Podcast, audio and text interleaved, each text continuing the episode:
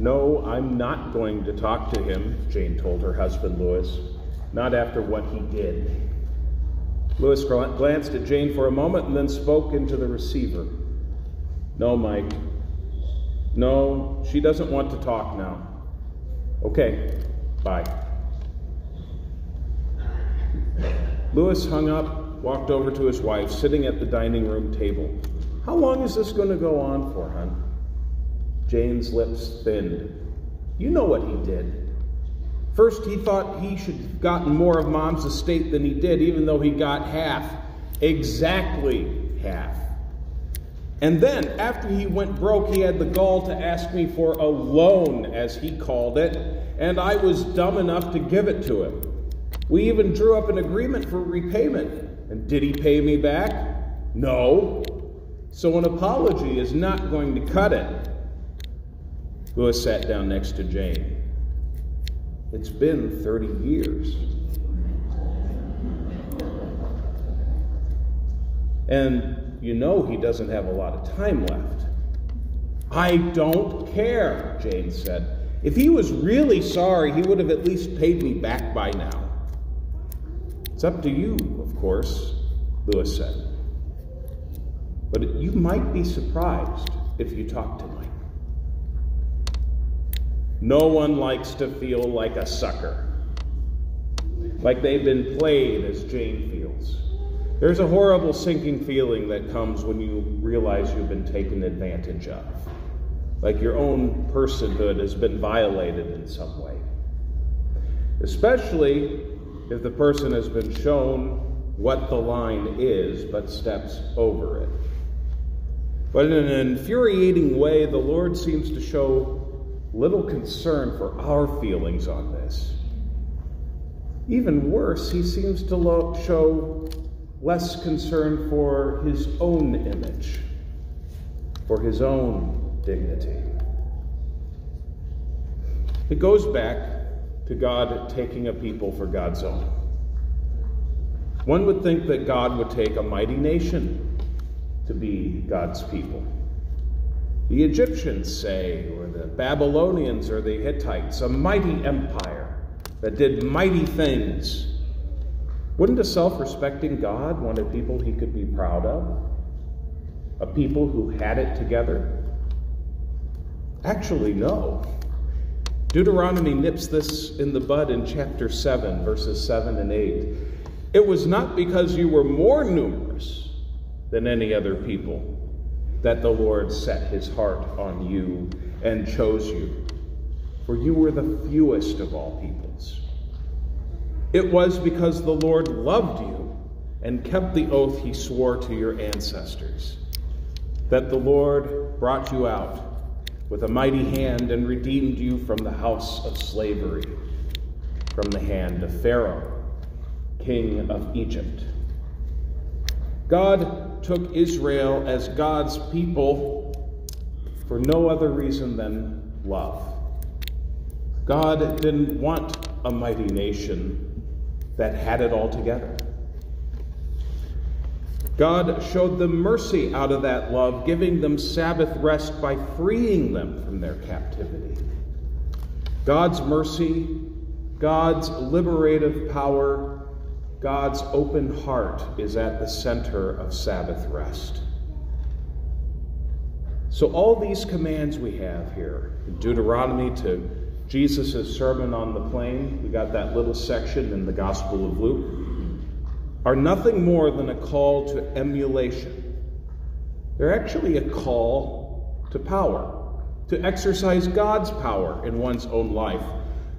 But surprisingly, the way God's power is exercised, the only way God's power is exercised for us, is through mercy. Through opening one's hand and one's heart as God opens God's hands and God's heart to us.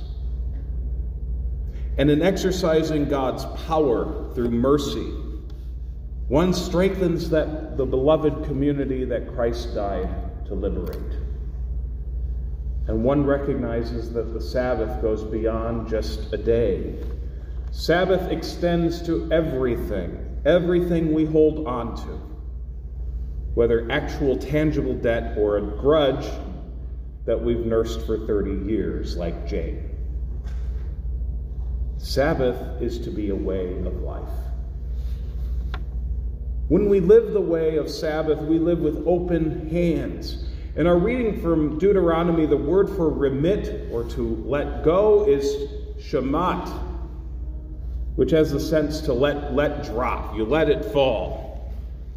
I also like that it rhymes with the Hebrew word for Sabbath, Shabbat. It's not a relationship between the two words, but I like it. Shamat, Shabbat. It's used before Exodus 23 when a Sabbath for the land is described. Sabbath isn't just for humans in the Old Testament, it's also for creation. The Israelites are commanded to shamat the land, to let the land lie fallow every seventh year, relying on whatever the land volunteers for sustenance. Imagine having that kind of trust. In Deuteronomy, the Sabbath for the land was extended to a Sabbath for the community itself.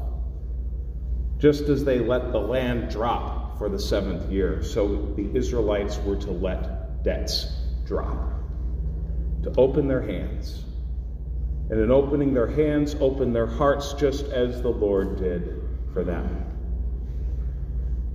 The Gospels echo this, this call to mercy this call to let things drop.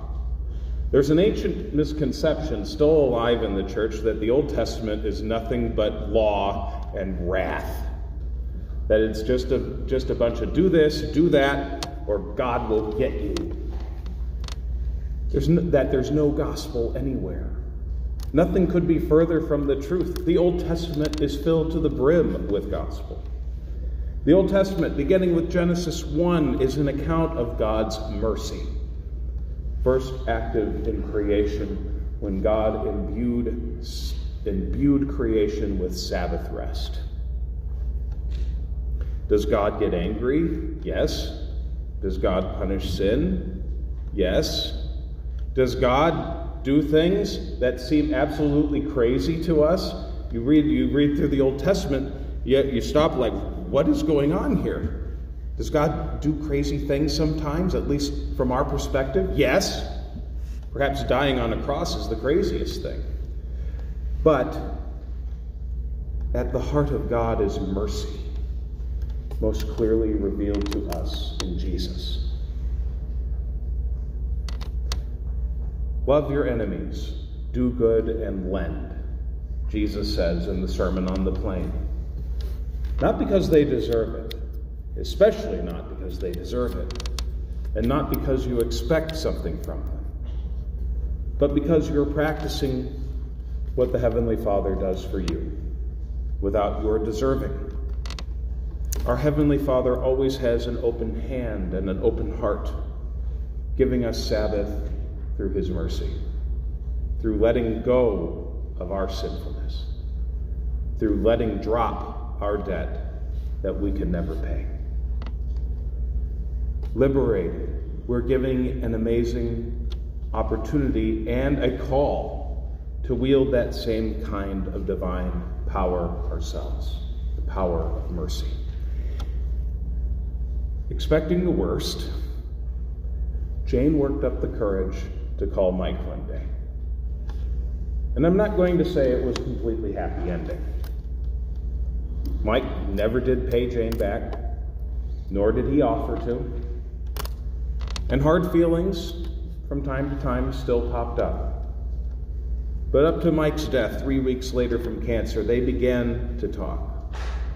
And Jane found that the more she was able to talk, to just stay engaged, the more she was able to let go.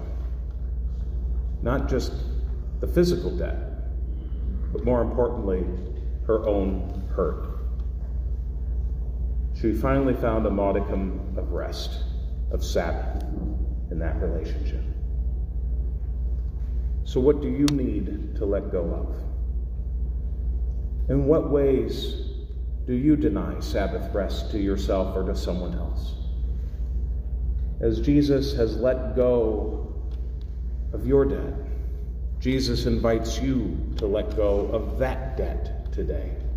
whether literal or figurative, to remember that He has liberated you from the power of sin, that you are endowed with His power to forgive, to strengthen God's beloved community with open hands and an open heart. Let's pray. Lord Christ, you have given us the power to let debts drop. Help us show your power of mercy as you show it to us. Give us open hands and open hearts, well springs of Sabbath rest. Amen.